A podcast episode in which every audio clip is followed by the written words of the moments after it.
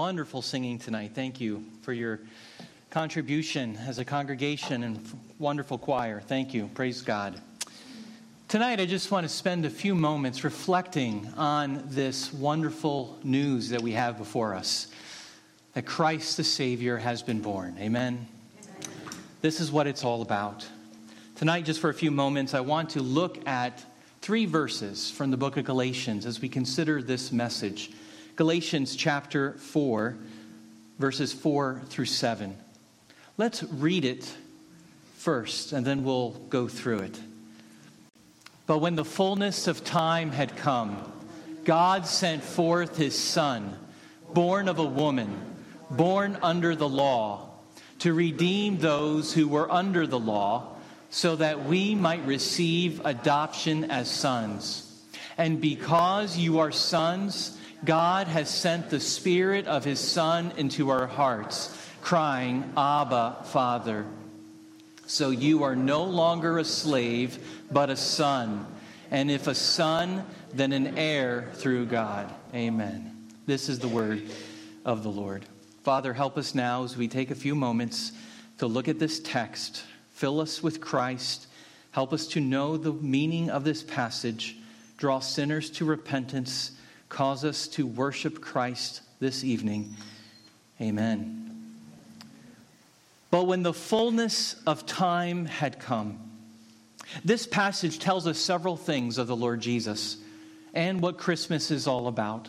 First of all, Jesus is timely. For years, God had promised redemption, He had promised salvation to the world. It took a long time for Bethlehem to come that night, for Mary and Joseph to enter, and for Christ to be born. For years, people had waited. People had anticipated the promise that was given to Eve in the garden.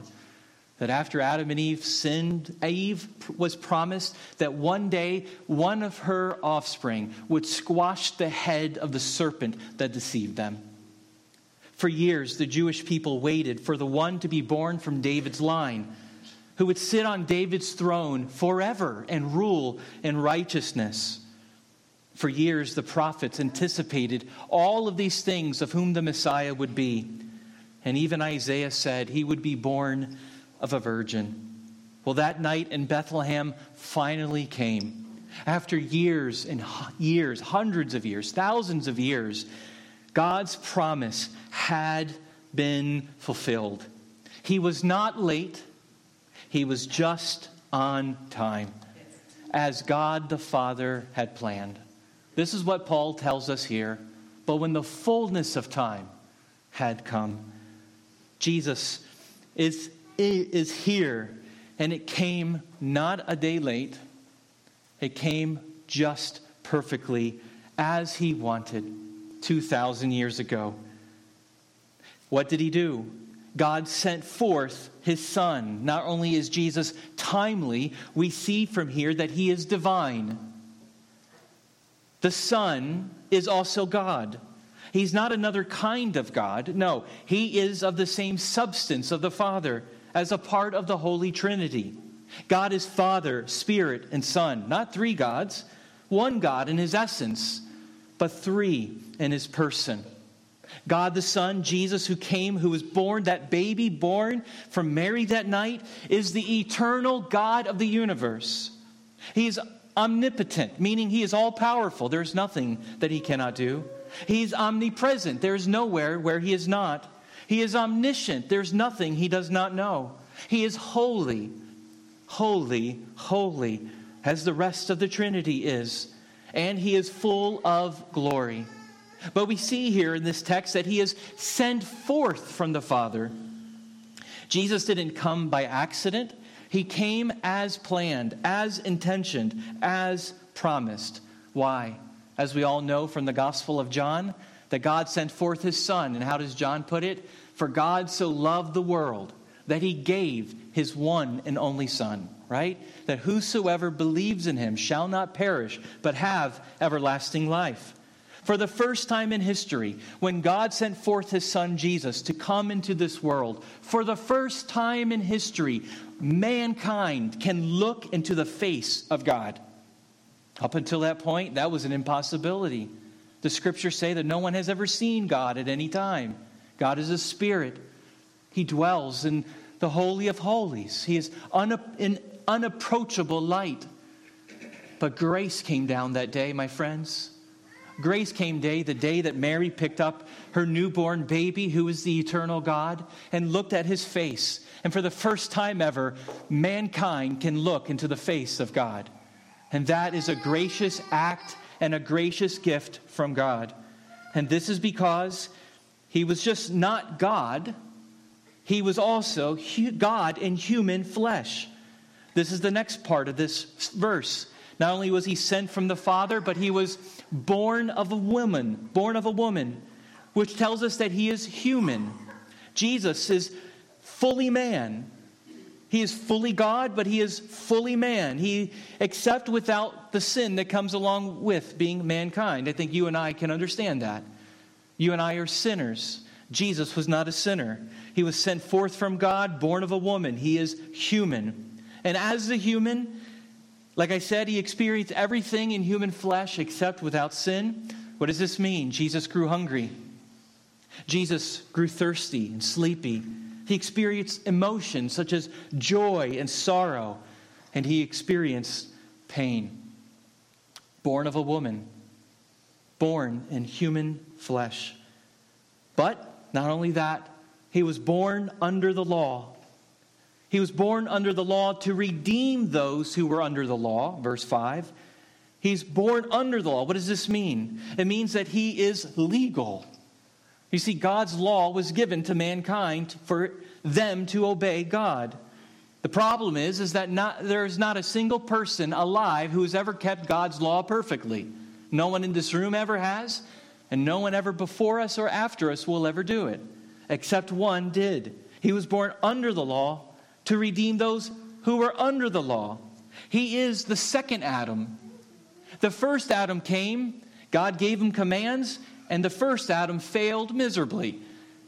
And this is why we're in the mess we're in, my friends, because this world has never been the same when Adam and Eve sinned. But here comes Jesus, the God man born into human flesh, and Paul calls him the second Adam. He comes not to fail, he comes to obey and to glorify God, and he succeeded. He obeyed God perfectly and satisfied all of God's righteous requirements and law. He was born under the law. He subjected himself to his father's law and to his father's will for the very purpose of becoming righteous and giving righteousness to all who would believe in him. He did this all. Jesus never had a dirty thought. He never had an improper motive. He never had an improper word. Never an ounce of selfishness appeared in him. The only one to have ever truly loved God with all his heart, all his soul, and all his mind is Jesus. The only one who has ever truly loved his neighbor as himself without failing is Jesus. This is what we see at Christmas time.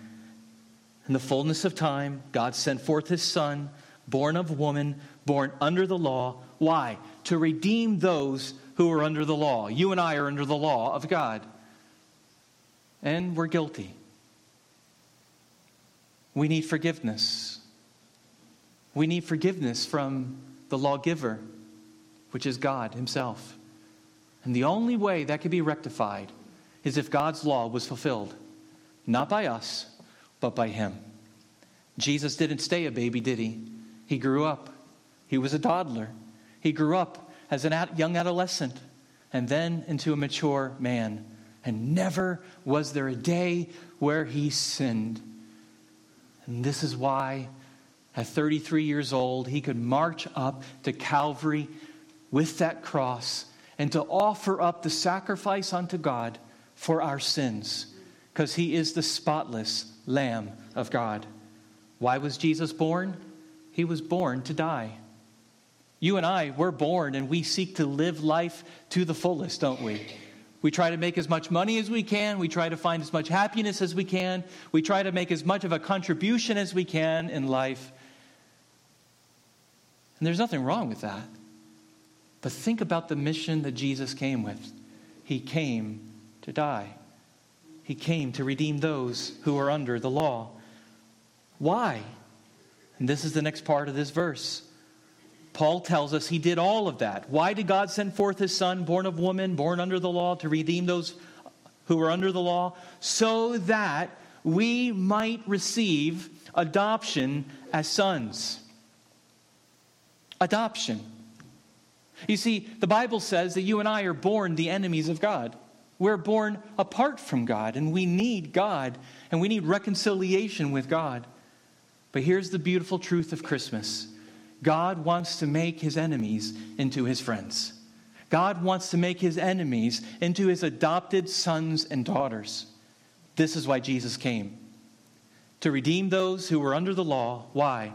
So that we might receive adoption as sons. Even though I, Dan Sardinas, is born a rebel from birth and grow up rebelling against God and wanting the things of my flesh and wanting and being selfish in myself, not loving God as I should, not loving others as I should, but yet God the Father loved Dan Sardinas so much that he sent Jesus so that I can be forgiven and adopted into his family. That's Christmas, my friends, so that we might receive the adoption as sons. So, Christmas is all about celebrating the birth of the Messiah, Jesus of Nazareth, the God man. But really, Christmas is also about another birth. It's about your birth, it's about your spiritual birth.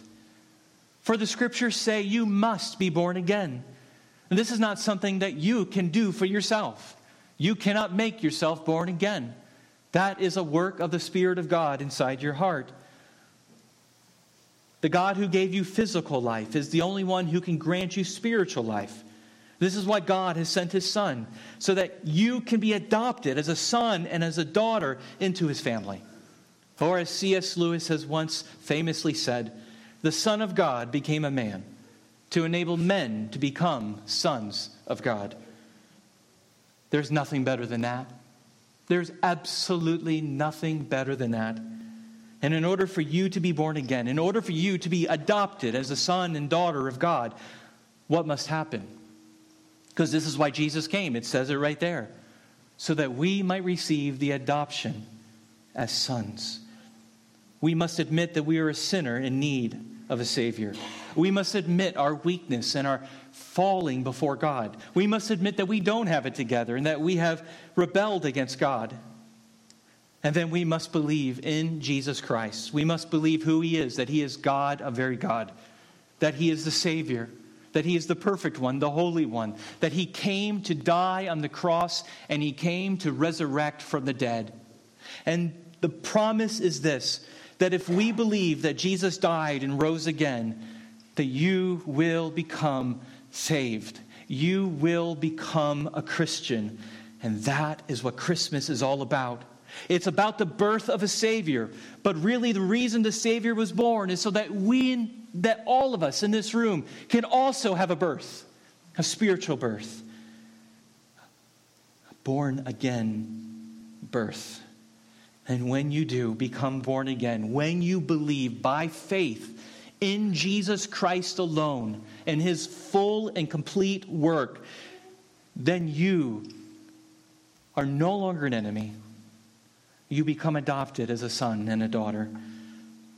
All your sins are erased, all your sins are gone, and you stand righteous before God. Not that you become perfect, because none of us will ever be perfect. But God sees you as perfect. Why? Not because you're good, but because Jesus Christ is good. This is the gospel. And Paul concludes in verse 6 And because you are sons, God has sent the Spirit of His Son into our hearts crying, Abba, Father. So you are no longer a slave, but a son. And if a son, then an heir through God. What's Christmas all about? Yes, we all know it's about Jesus. Even the world knows about that. Even people who are lost know about that. Even they can say, oh, yeah, the Christians believe it's about Jesus. But yes, it's about Jesus. But what about it being about Jesus? It's about Jesus coming so that you can be saved. And I ask you tonight, friends, to consider that message. Have you believed in this Savior? That God has sent forth His Son. He's the God man he was born under the law to redeem you who are under the law. Even though that you're guilty, you can become innocent by believing in him and he wipes your record clean. There's nothing underneath the tree that can compare to that. I can guarantee you, guarantee you the peace, the peace that that brings. I plead with you tonight, friends, that if you have never trusted in Christ as your Savior, that you would do so tonight that you would know truly the meaning of Christmas. Christ came. Christ came. This is why we sing Joy to the World. This is why we sing all the songs that we have sung. There's nothing better than this. I'd love to help you.